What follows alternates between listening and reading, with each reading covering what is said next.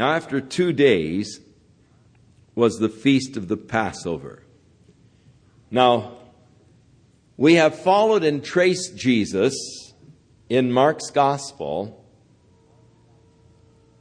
through Sunday, his triumphant entry, Monday, when he came back to the temple and cleansed it, and Tuesday, when he came back again and fielded these questions and where the disciples showed him the building and he said, Not one stone is going to be left standing upon the other. Back to the Mount of Olives on Tuesday evening with his disciples as he sits down there and makes these prophecies and predictions of the end times. Now, after two days, that would be two days after Tuesday or Thursday, was going to be the feast of the Passover.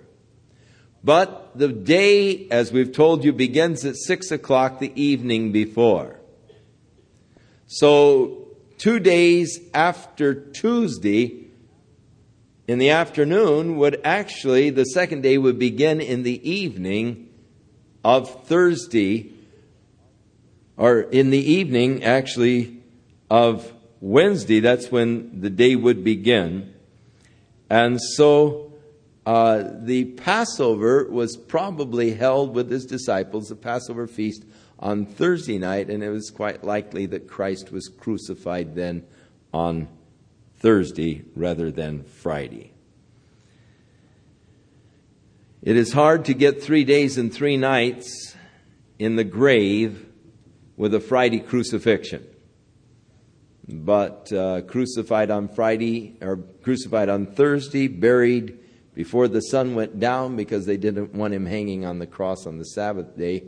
And that being the um, feast days, there's double Sabbath, they uh, quite possibly crucified him on Thursday instead of the traditional Friday.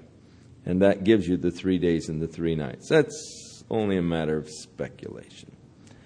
Take it or leave it, you know, it doesn't make any difference. But. Uh, a lot of people get real hung up on the day, and they get so hung up on the day, and all of these articles and all of these theses on the day, you know.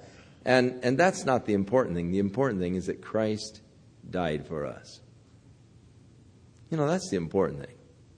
And, and whether it was a Thursday or Friday makes absolutely no difference to your salvation at all. That's why I don't get hassled by those things.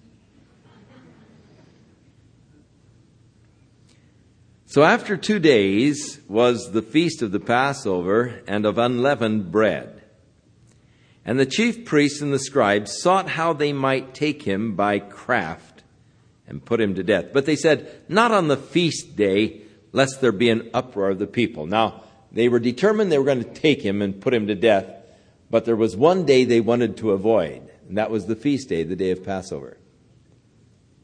But they weren't in control. Jesus was in control. And in order to fulfill the type in the Old Testament, in order that he might fulfill his mission as the Lamb of God who takes away the sin of the world, in order that he might fulfill all of the symbolism of the Passover lamb in Egypt, it was important that he be crucified on the day of the Passover, which he was. And thus, on that day which they wanted to avoid, Jesus was crucified, and thus was the fulfillment of that whole Passover feast so that as we observe the Passover today, no longer do we remember God's deliverance of his people out of Egypt, but we remember God's deliverance of his people out of the bondage of sin through the Lamb of God, who through his sacrifice takes away the sin of the world. Three important feasts in the Jewish calendar in which the adult males were required by law to present themselves before the Lord. Feast of the Passover, the Feast of Pentecost, and the Feast of Tabernacles. The Feast of the Passover, of course, was the memorial of God's deliverance of their fathers from the bondage in Egypt. Through the sacrifice of the lamb, the lamb for the family. The breaking of the unleavened bread. The hiding of that, lo- that broken bread. The whole Passover feast itself has so much fabulous symbolism. Why is it that they break the middle loaf? Why is it they hide it then and not bring it out until the end of the feast? Again, during the feasting, it's, it's not there, but then they bring it out at the end again. So much beautiful symbolism within the Passover. Jesus fulfilled it.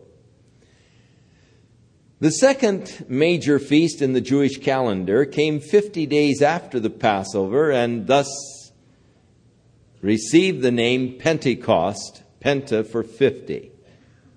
The 50 days after the Passover, this was the feast of the first fruits, where they would go out and they would harvest a corner of their field and they would wrap the sheaves of wheat into bundles and then they would offer them as a wave offering before the Lord.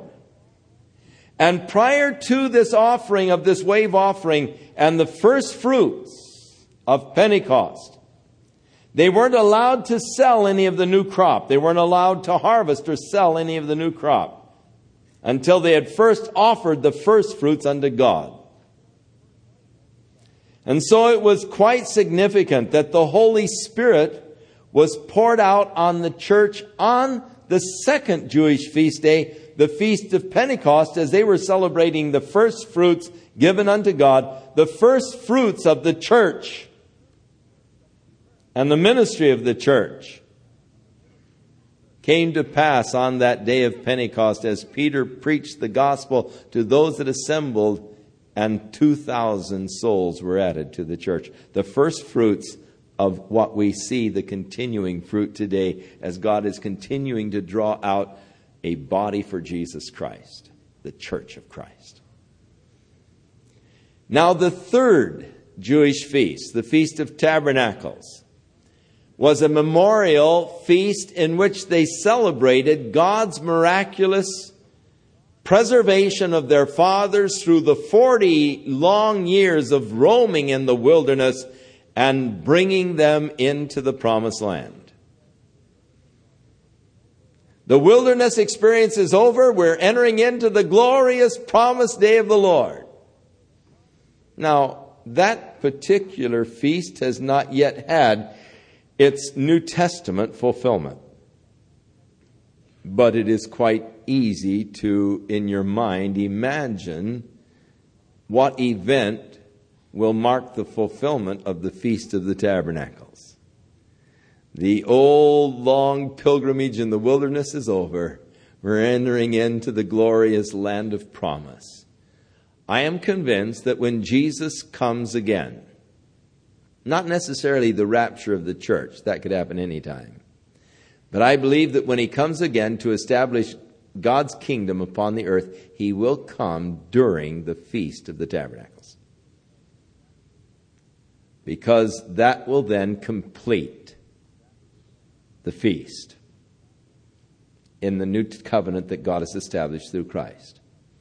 The feast of the Passover was fulfilled in the crucifixion, the death of Christ, the Lamb of God, slain for the sins of the world.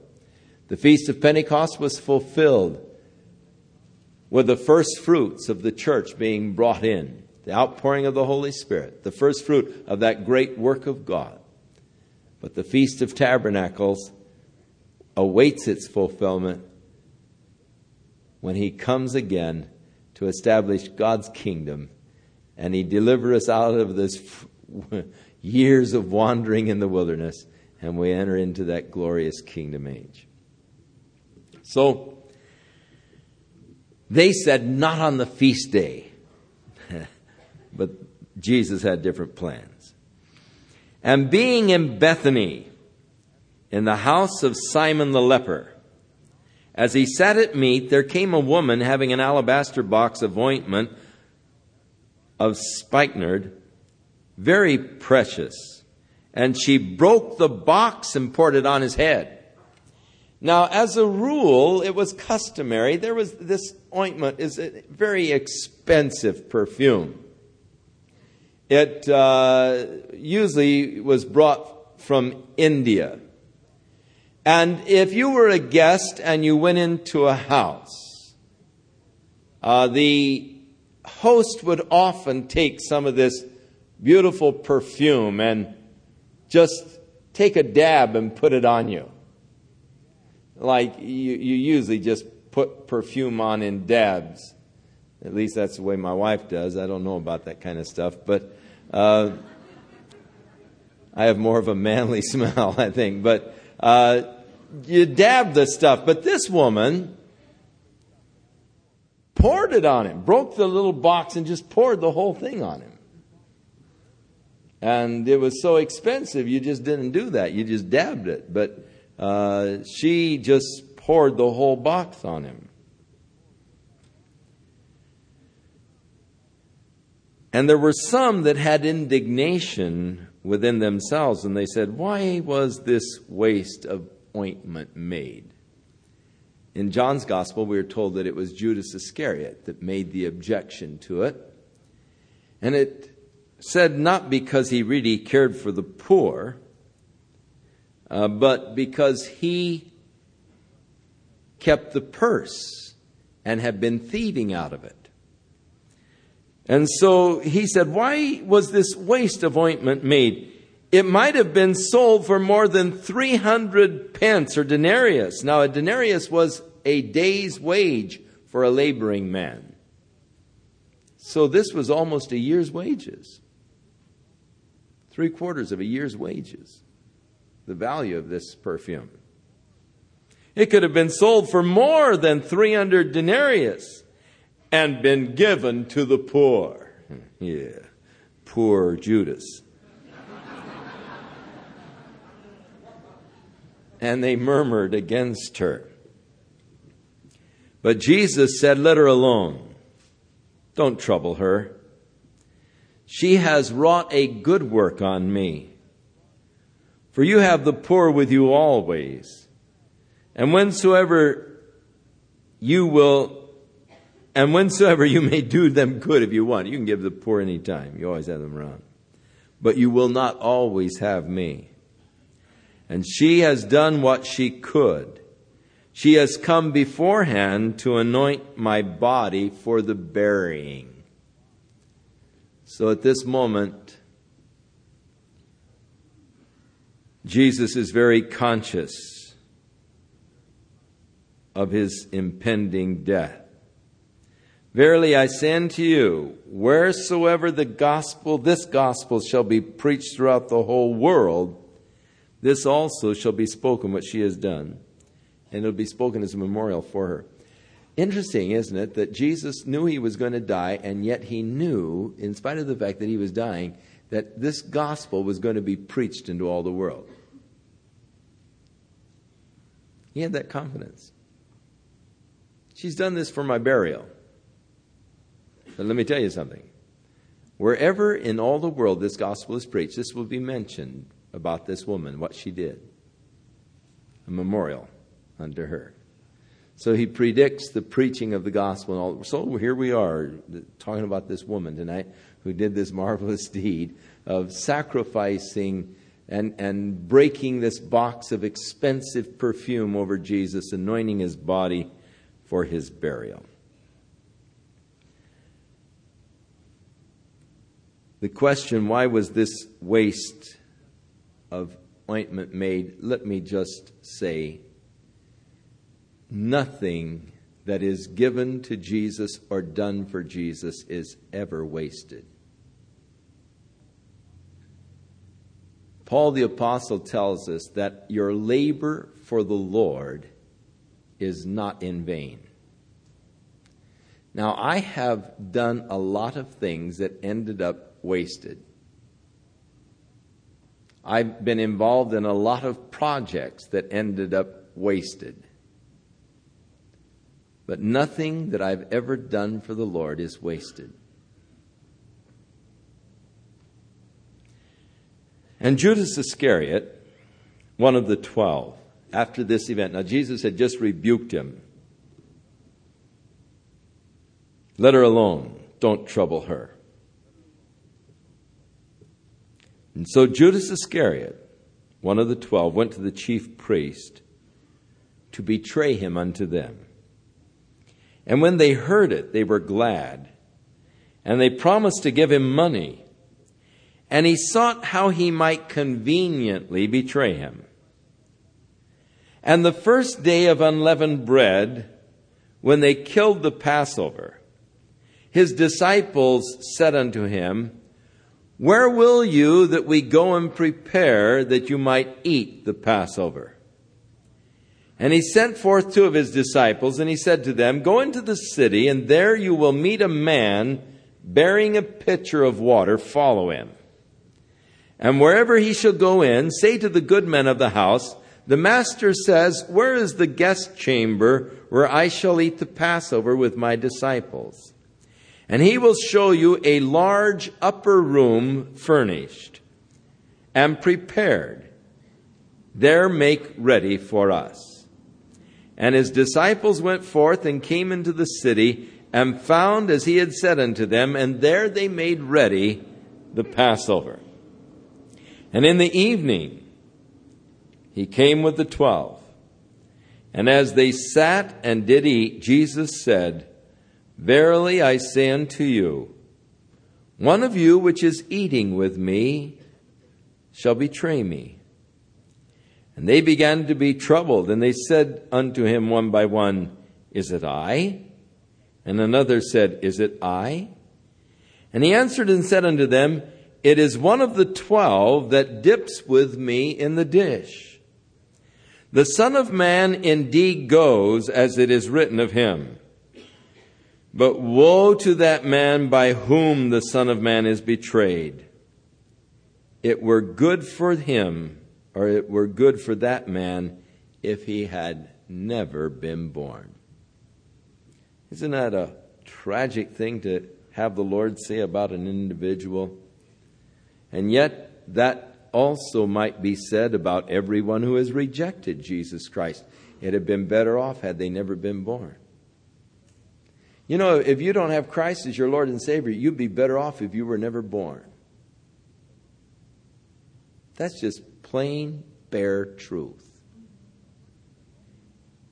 You'd be much better off if you were never born than to live without Jesus Christ. Because to live without Jesus Christ is to live without hope. And it is only to face that certain, fearful wrath of God by which he will devour his adversaries that certain looking forward to the judgment of God, the fiery judgment of God, or indignation whereby he will devour his adversaries. Better that you'd never been born. What a horrible, tragic thing. And as they were eating, Jesus took bread and he blessed it and he broke it. And he gave it to them and he said, Take, eat, this is my body. And he took the cup. And when he had given thanks, he gave it to them, and, he, and they all drank of it. And he said unto them, This is my blood of the new covenant, which is shed for many. Verily I say unto you, I will not drink any more of the fruit of the vine until that day that I drink it new in the kingdom of God. So Jesus is giving to them a totally new understanding now of their Passover ceremony. As he breaks the bread, he said, This is my body broken for you. As he takes the cup, he said, This is a new covenant. It's my blood which is shed for the remission of sins. And then he told them, This do in remembrance of me. You don't remember anymore the lamb in Egypt, that was slain, and the blood placed in the basin and sprinkled upon the lintels and the doorpost of the house. You don't remember that lamb that was eaten in order that you might have strength for your flight. But now you remember me. This do in remembrance of me, my body, my blood. And when they had sung a hymn, they went out into the Mount of Olives. Now, the traditionally, uh, the hymn that is sung at the end of the Passover feast is Psalm 118. Significantly, it is a prophetic psalm of the Messiah. Here, Jesus was singing about himself. The stone which the builders have set at naught, the same has become the head cornerstone. This is the work of the Lord. It's marvelous in our eyes. This is the day that the Lord hath made. We will rejoice and be glad in it. Hosanna, Hosanna, blessed is he who comes in the name of the Lord. And, all. and Jesus singing with his disciples and then leaving the upper room and going out to the Mount of Olives. And Jesus said unto them, All of you will be offended because of me tonight, for it is written, I will smite the shepherd, and the sheep shall be scattered. That was the prophecy of Zechariah. Jesus is making reference to that prophecy. But Peter thought he knew better than the prophecy. And Peter argues with the Word of God. Let this be a lesson to you. Never argue with the Word of God. For you can be sure that any time you find yourself arguing with the Word of God, you're wrong. No two ways about it. Jesus said, Heaven and earth will pass away, but my word will never pass away. Now, Peter is arguing with the Lord, arguing with his word. All of you are going to be offended tonight because of me, because the scripture says, Smite the shepherd, and the sheep are going to be scattered. But after I am risen, Jesus said, I will go before you to Galilee. And Peter said unto him, Although all shall be offended, yet will not I. The big I. Always a dangerous position to be in. Bragging on yourself. Putting yourself up above others. Though all of these guys here, Lord, might blow it and never me. I won't. Yes, they might be offended, but not me, Lord. Not I. And Jesus said unto him, Verily I say unto you that this day, even in this night, you see, the day had already begun at sundown. Even in this night, before morning, before the cock crows, twice, you will deny me three times. Now, Peter spoke more vehemently. If I should die with thee, I will not deny thee in any wise. And likewise also said they all. They all chimed in. That's right. Again, Peter arguing with the word of the Lord. Now, I believe that Peter was absolutely sincere. I believe that Peter loved the Lord completely. I have not one question or qualm in regards to Peter's love for Jesus Christ. I do not believe that Peter's failure was a failure of faith or a failure of love. I believe that his failure was just that failure of the weakness of our flesh. That thinking of ourselves more highly than we ought. That boasting in ourselves, or what we so often are guilty of, making these rash vows and promises to the Lord that He knows better anyhow.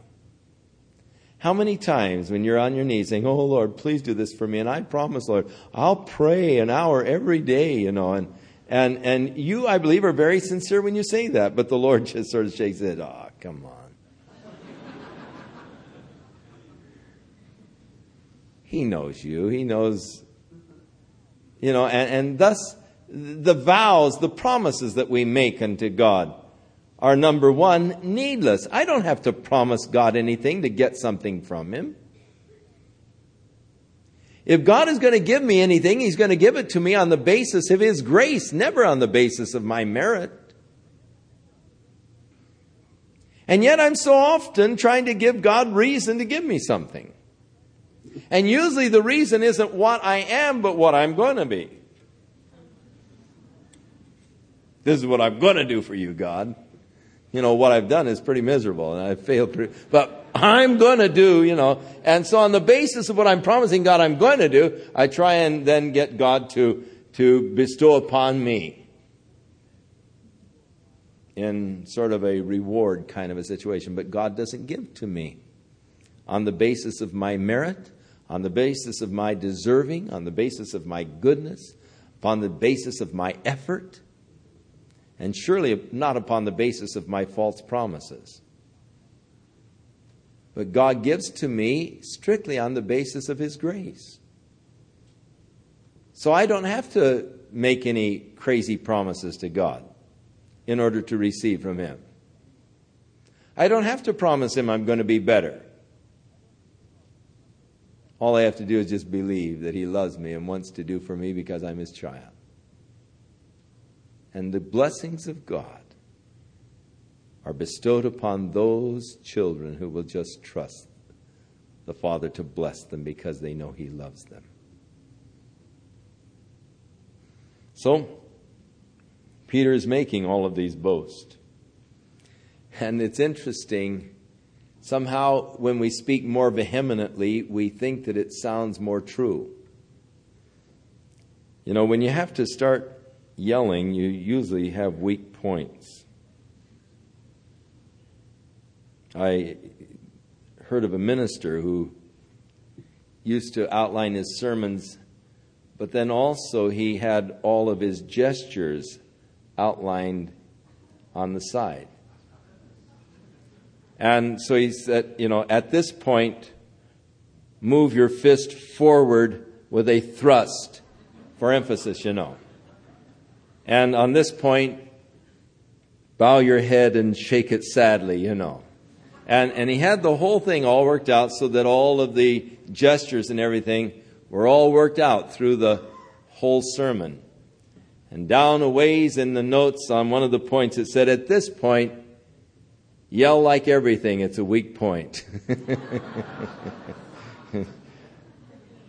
so, the weak points, you've got to really yell to get them across.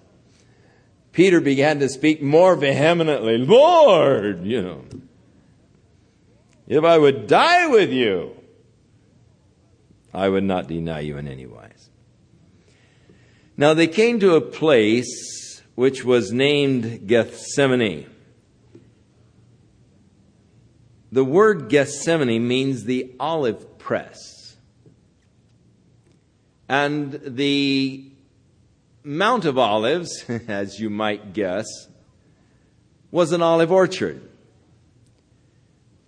You hear of the Garden of Gethsemane, but it wasn't a garden as we think of gardens. It was just an orchard, an olive orchard.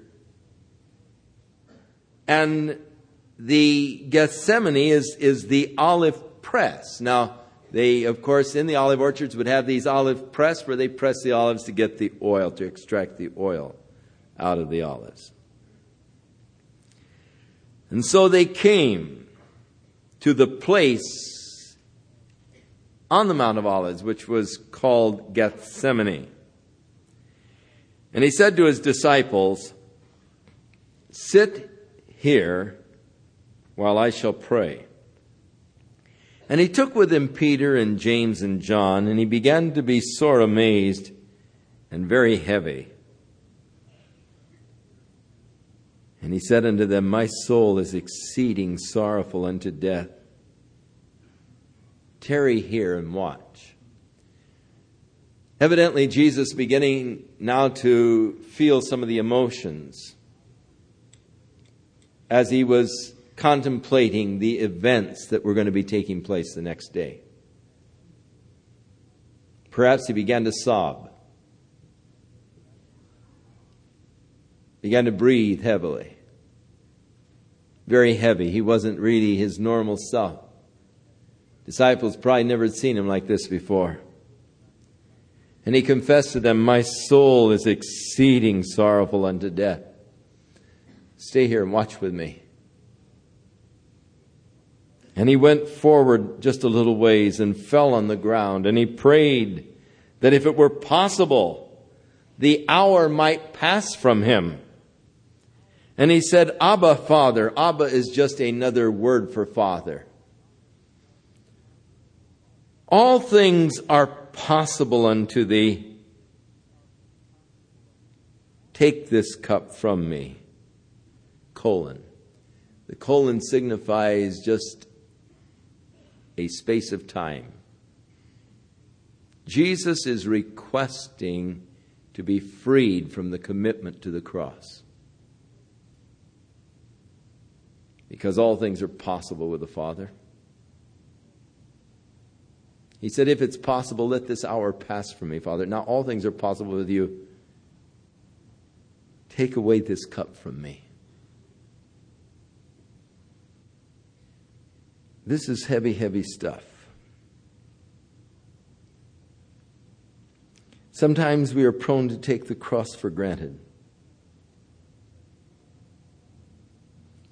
Because Jesus when facing it, said, To this hour was I born. For this hour I have come. We think, well, he was, you know, he had it all in hand. It wasn't just a slight thing to Jesus, it was heavy, very heavy to him. Because we see him the next day bravely facing the whole thing we are prone to sometimes forget the real battle was waged here in Gethsemane. The reason why he was so strong and brave the next day, he already had gained the victory, as always is the case. We gain the victory through prayer. Here was the real victory wrought for you and for me. Here in the garden was the real battle. Once the victory was accomplished in the garden, the rest was academic. The real battles are wrought in the prayer closets, not on the battlefields. Jesus said, You don't go in and spoil a strong man's house until you first of all bind the strong man of the house and then you go in and take the spoil. And through prayer, we bind the strong man of the house, and then our service is just going in and taking spoils. You can do more than pray after you've prayed, but you really can't do any more for God than pray until you have prayed. You can't really do any real work or service for God apart from prayer. And here Jesus, praying to the Father, now, in Isaiah, the 53rd chapter, as it speaks of his taking upon himself our sins, it declares in verse 10, the middle portion, He shall see his seed. When, it, when thou shalt make his soul an offering for sin, he shall see his seed and he shall prolong his days, and the pleasure of the Lord shall prosper in his hands. And he shall see the travail of his soul, and shall be satisfied. In Hebrews, we are told, who for the joy that was set before him endured the cross, despising the shame. I believe that at this moment of agony there in the garden, as Jesus is saying, Father, all things are possible for you, take away this cup. I believe that the Father at that point gave to him a vision of that glorious day in heaven when the redeemed of the earth are gathered around the throne of God. And as he takes the scroll out of the right hand of him who is sitting upon the throne, and the elders are offering their golden vials full of odors, which are the prayers of the saints. And the saints break out in that glorious song Worthy is the Lamb to take the scroll and loose the seals, for he was slain and has redeemed us by his blood out of every nation, tribe, tongue, and people, and has made us unto our God kings and priests, and we shall reign with him on the earth. I think as he saw that glorious moment in heaven and saw the redemption complete in your life, in my life, he then continued his prayer. Nevertheless, not what I will, but what you will. And there he won the victory. How? By surrendering. Surrendering to the will of God. As long as you are fighting the will of God for your life, you're destined for defeat. It's a paradox, I know. But the way to victory is by surrendering, by giving up. When you give up your will to God, in that moment you triumph, you conquer. You've come to the path of victory. And he came to that point of surrendering himself to the will of the Father. Father, all things are possible for you. Take away this cup from me. Many times we pray that. Father, we know that all things are possible with you. Touch now and heal now, Lord. We know that all things are possible with you. Lord, now we want you to do this. But oh, how wise it is to complete the prayer and say, Nevertheless, not what I will, but what you will. Surrender it. Surrender that situation. Surrender it to God tonight. And if you will just surrender it over to the Lord, you will experience real victory in your life. And so he came back and he found the disciples sleeping, and he said to Peter, Simon, are you asleep? Could you not watch one hour? Watch and pray lest you enter into temptation. The spirit truly is ready, but the flesh is weak. And again he went away and he prayed and he spoke the same words. Some people say, well, you should never repeat a prayer twice. Well, I guess Jesus didn't know that.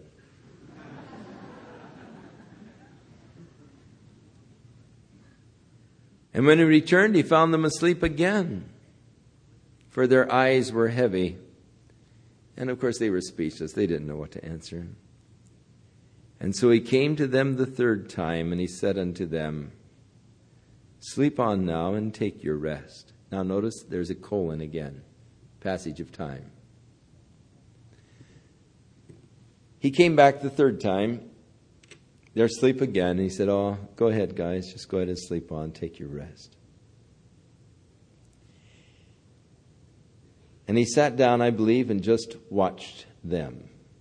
You can't watch with me, so I will watch over you. How long a time intervened in this colon, I don't know, but maybe an hour or more.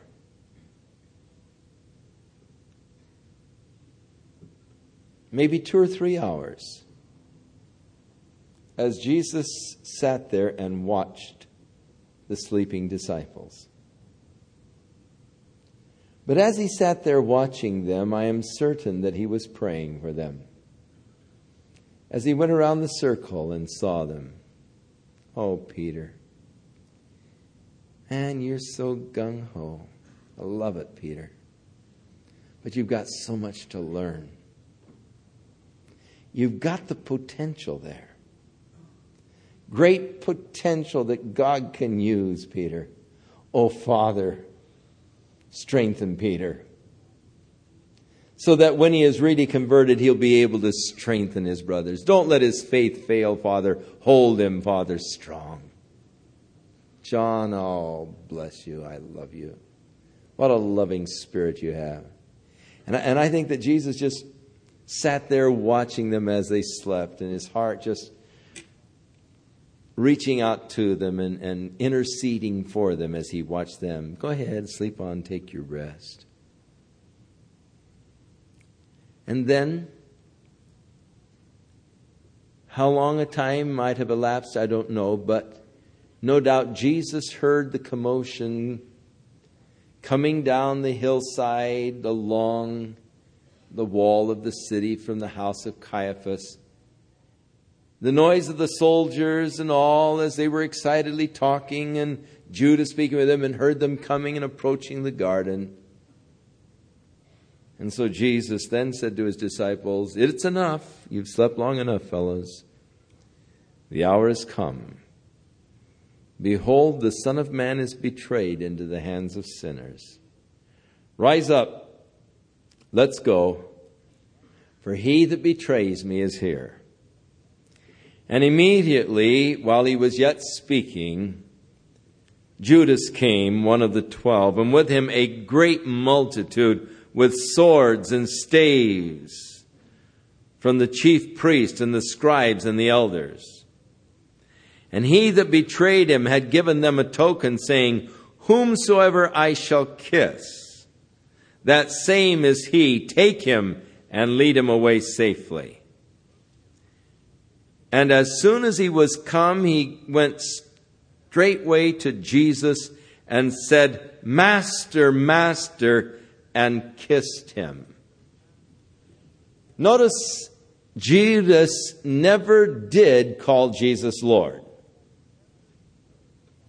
Others of the disciples addressed him as Lord, never Judas. Not once in the scripture is it recorded where Judas called him Lord. But here is an enigma where it said, and he kissed him. In the Greek language, there are a couple of words for kiss.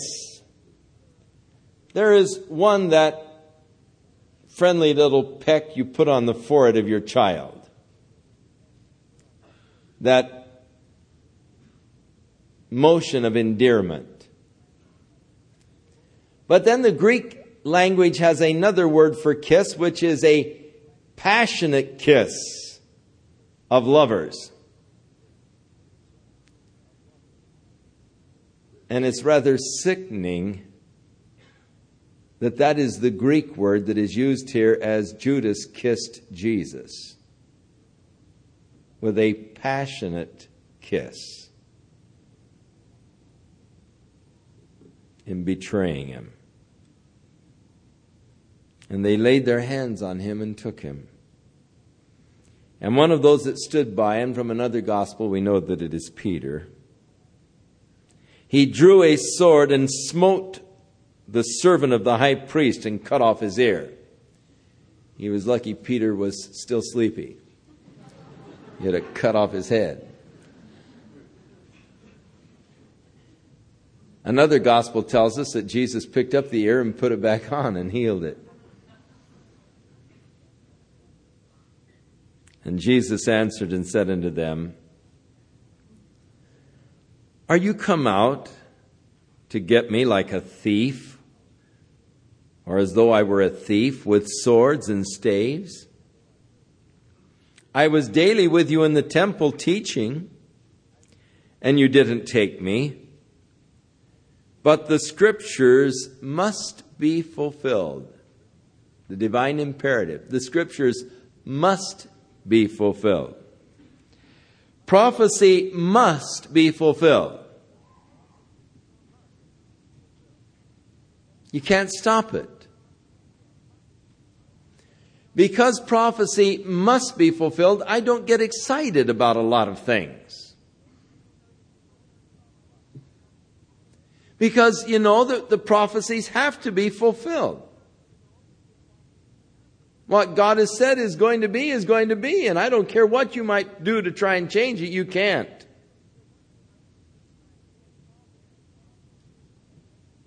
Because prophecy must be fulfilled. I take a very different attitude towards a lot of things that are happening today. I hear a lot of preachers get upset and, you know, a lot of ranting and raving about things of which, hey, it's all prophesied. It's going to have to happen. I don't care how much you rant and rave, you're not going to change it. The prophecies must be fulfilled. And he, of course, was referring to that prophecy that they would all forsake him, which they did, and they all forsook him and fled. Now, Mark did not write his gospel from personal recollection or experience because he was only about 12 years old at this time. But Mark became a companion and traveled with Peter, and no doubt heard Peter telling over and over the story of Jesus. So in Mark's gospel, you pretty much have Peter's account of the story of Christ as Mark records what he heard Peter telling. There is only one portion of the gospel of Mark that perhaps is a personal account of Mark as he remembered it. And that is this particular verse. And there followed him a certain young man who had a linen cloth about his naked body. And the other young men grabbed hold of him, and he left the linen cloth and fled from them naked. Now, inasmuch as none of the other Gospels record the event of this young man who was following along and was grabbed and fled naked from the garden, most scholars agree that Mark is here putting in his own little personal story. As a little boy, he was probably fascinated with Jesus and the disciples, and inasmuch as his mother was very active in the ministry, in cooking for them and helping them and all, Mark probably was just, you know, one of these little boys that tag along and just entranced by the whole thing and was very possible. Well, he was there in the garden when they arrested Jesus, and some of the young fellows that came grabbed hold of him, and he wriggled free, leaving his coat in their hands, and fled from the garden. And they led Jesus away to the high priest, and with him, that is the high priest, there were assembled the chief priest and the elders and the scribes. At this time in their history, they had two high priests, one appointed by the Roman government and the other was the one recognized by the people. Caiaphas was the high priest appointed by the Roman government. Annas was the high priest recognized by the people. Peter followed him afar off, even into the palace of the high priest, and he sat with the servants and warmed himself at the fire. And the chief priest, and all of the council sought for witnesses against Jesus to put him to death, but they found none. Many came and bore false witness against him, but they could not get the witnesses to agree together. And then there arose certain who bore false witness against him and said, We heard him say, I will destroy this temple that is made with hands, and within three days I will build another that is made without hands course, that is misquoting what Jesus said. He at one time said, Destroy this temple, and in three days I will build it again. But he wasn't talking about the temple of stone made by Herod the Great. He was talking about his own body. He said, I have the power to lay it down. No man takes my life from me. I have the power to lay it down. I have the power to take it up again. So he said, Destroy this temple. Three days I will build it again, talking about his own body. But neither did these witnesses agree together, and they had to have agreement. So the high priest finally stood up in the midst, and he asked Jesus, saying, Don't you ask, answer anything? What are these charges that they are witnessing against you? But Jesus held his peace and answered nothing. As a sheep before her shears is dumb, so he opened not his mouth. Again the high priest asked him and said unto him, Are you the Messiah, the Son of the Blessed? And Jesus said, I am. Asked him point blank, Jesus answered him straight. And Jesus said, And you shall see the Son of Man sitting on the right hand of power and coming in the clouds of heaven. Then the high priest tore his clothes and he said, Why do we need any further witnesses?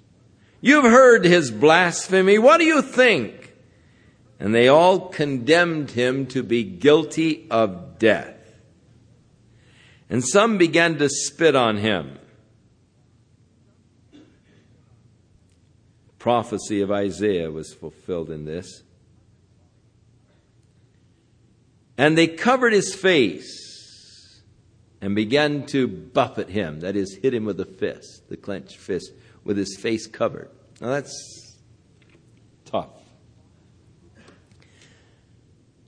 Our bodies are marvelously made. And when we see a blow coming, there are certain reflex actions that help to cushion the blow. You move with the punch. And in so doing, you cushion the blow. Our bodies are, are beautifully coordinated so that you can walk down these steps without jarring yourself to death. But have you ever stepped off of a step, Alice? that was longer than you thought, where you were not mentally prepared and your body wasn't coordinated for it, and just an inch or two, you can jar yourself so much that you can break bones. If you step off not realizing that you're stepping off and you haven't prepared yourself for that shock, I mean, it goes all the way through you. So if you are hit and you don't see the blow, when is the quarterback really hurt? When he's blindsided. You see these little quarterbacks and you see these big jocks coming in and smothering them, you know. And think, man, he'll never get up. You know, those big old 280 pound guards, you know, just nailing him and all. And, and the guy jumps right up and, you know, back into the huddle. Why?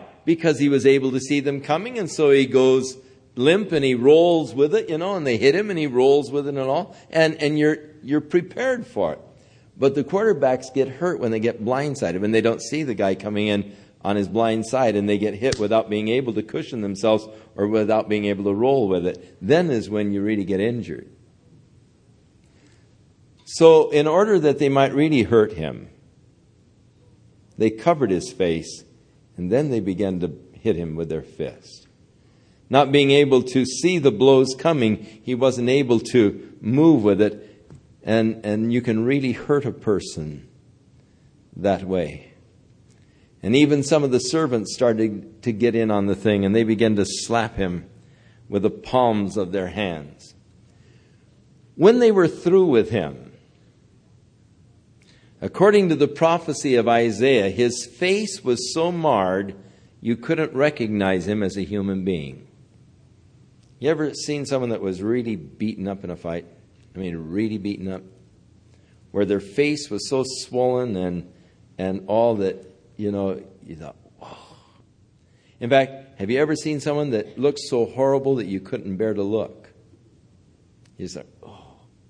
You know, it, it's, it's so horrible you can't even stand to look at them. That's what Isaiah said. And we, as it were, hid our face from him. In other words, it's so horrible, you just sort of, you, you can't look. You hide your face from it.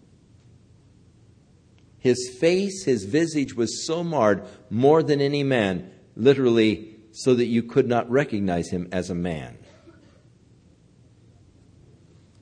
but he was wounded for our transgressions, he was bruised for our iniquities.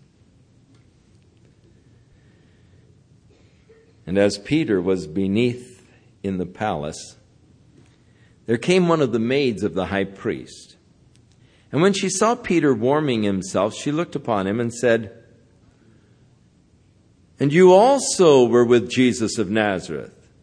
But he denied, saying, I don't know or understand what you're talking about. And he went out into the porch, and the cock crew. And a maid saw him again and began to say to those that were standing around, This is one of them. And he denied it again. And a little later, they that were standing by said again to Peter, Surely you are one of them for you are a Galilean. You've got the accent of a Galilean.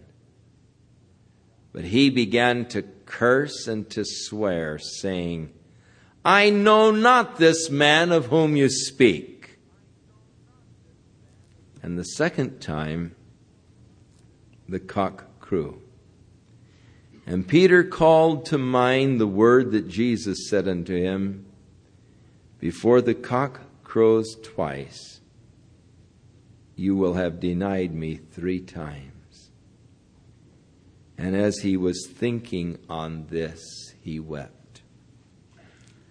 Oh, God bless you, Peter.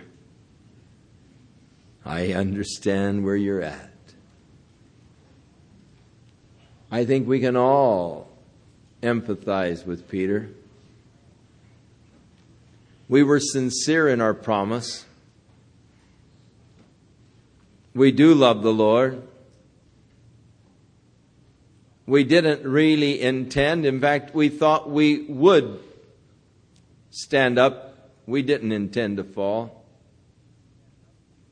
The Spirit was indeed ready and willing, but oh, the flesh was weak.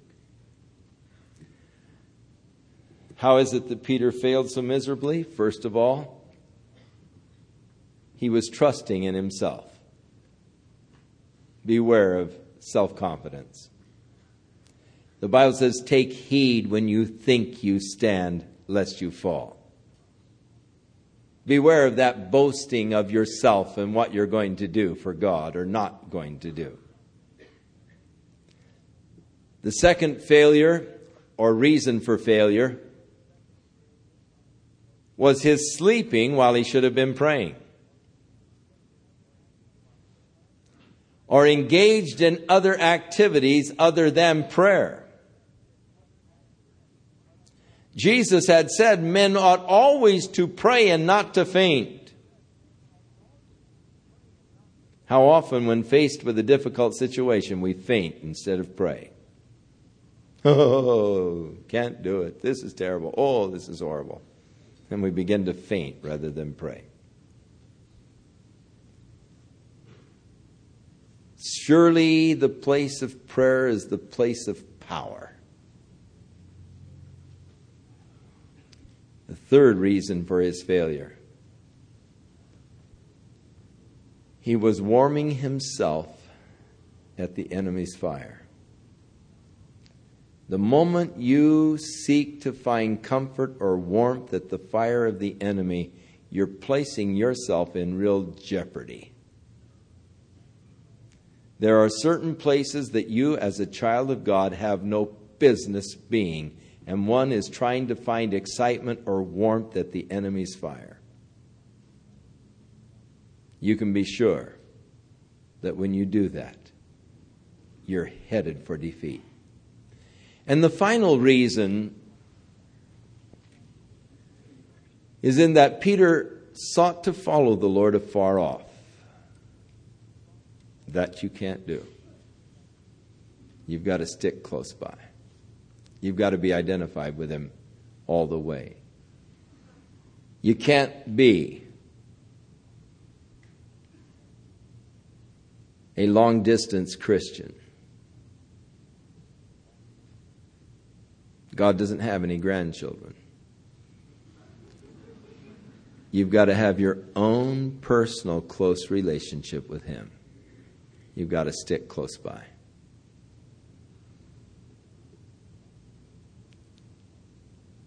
Now, God recorded Peter's failures and the reasons so that we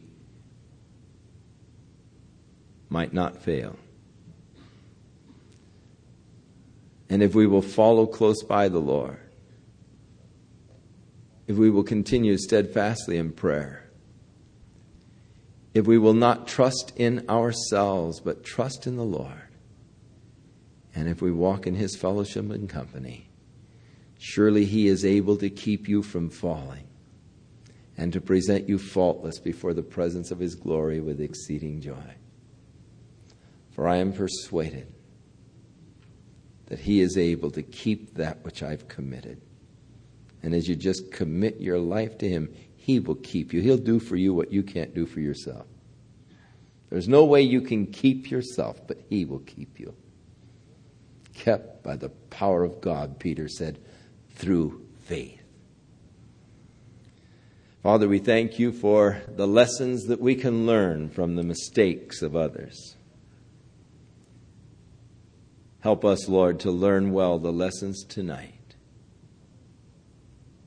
Lord, we marvel at your love for us.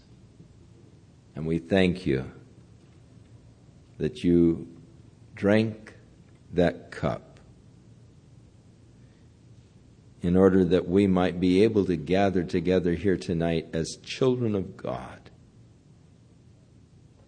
We are here, Lord, because you loved us and you gave yourself for us.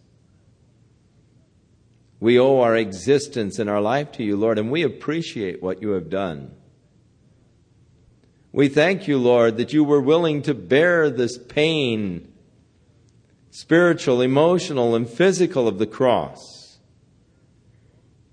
in order that we might be freed from the power of sin and be brought from the kingdom of darkness into the glorious kingdom of light. Thank you, Jesus Thank you, Jesus. And I suppose, Lord, throughout all eternity, as we are there in the glory of thy kingdom, there will be that undertone theme going over and over and over again in our hearts. Thank you, Jesus.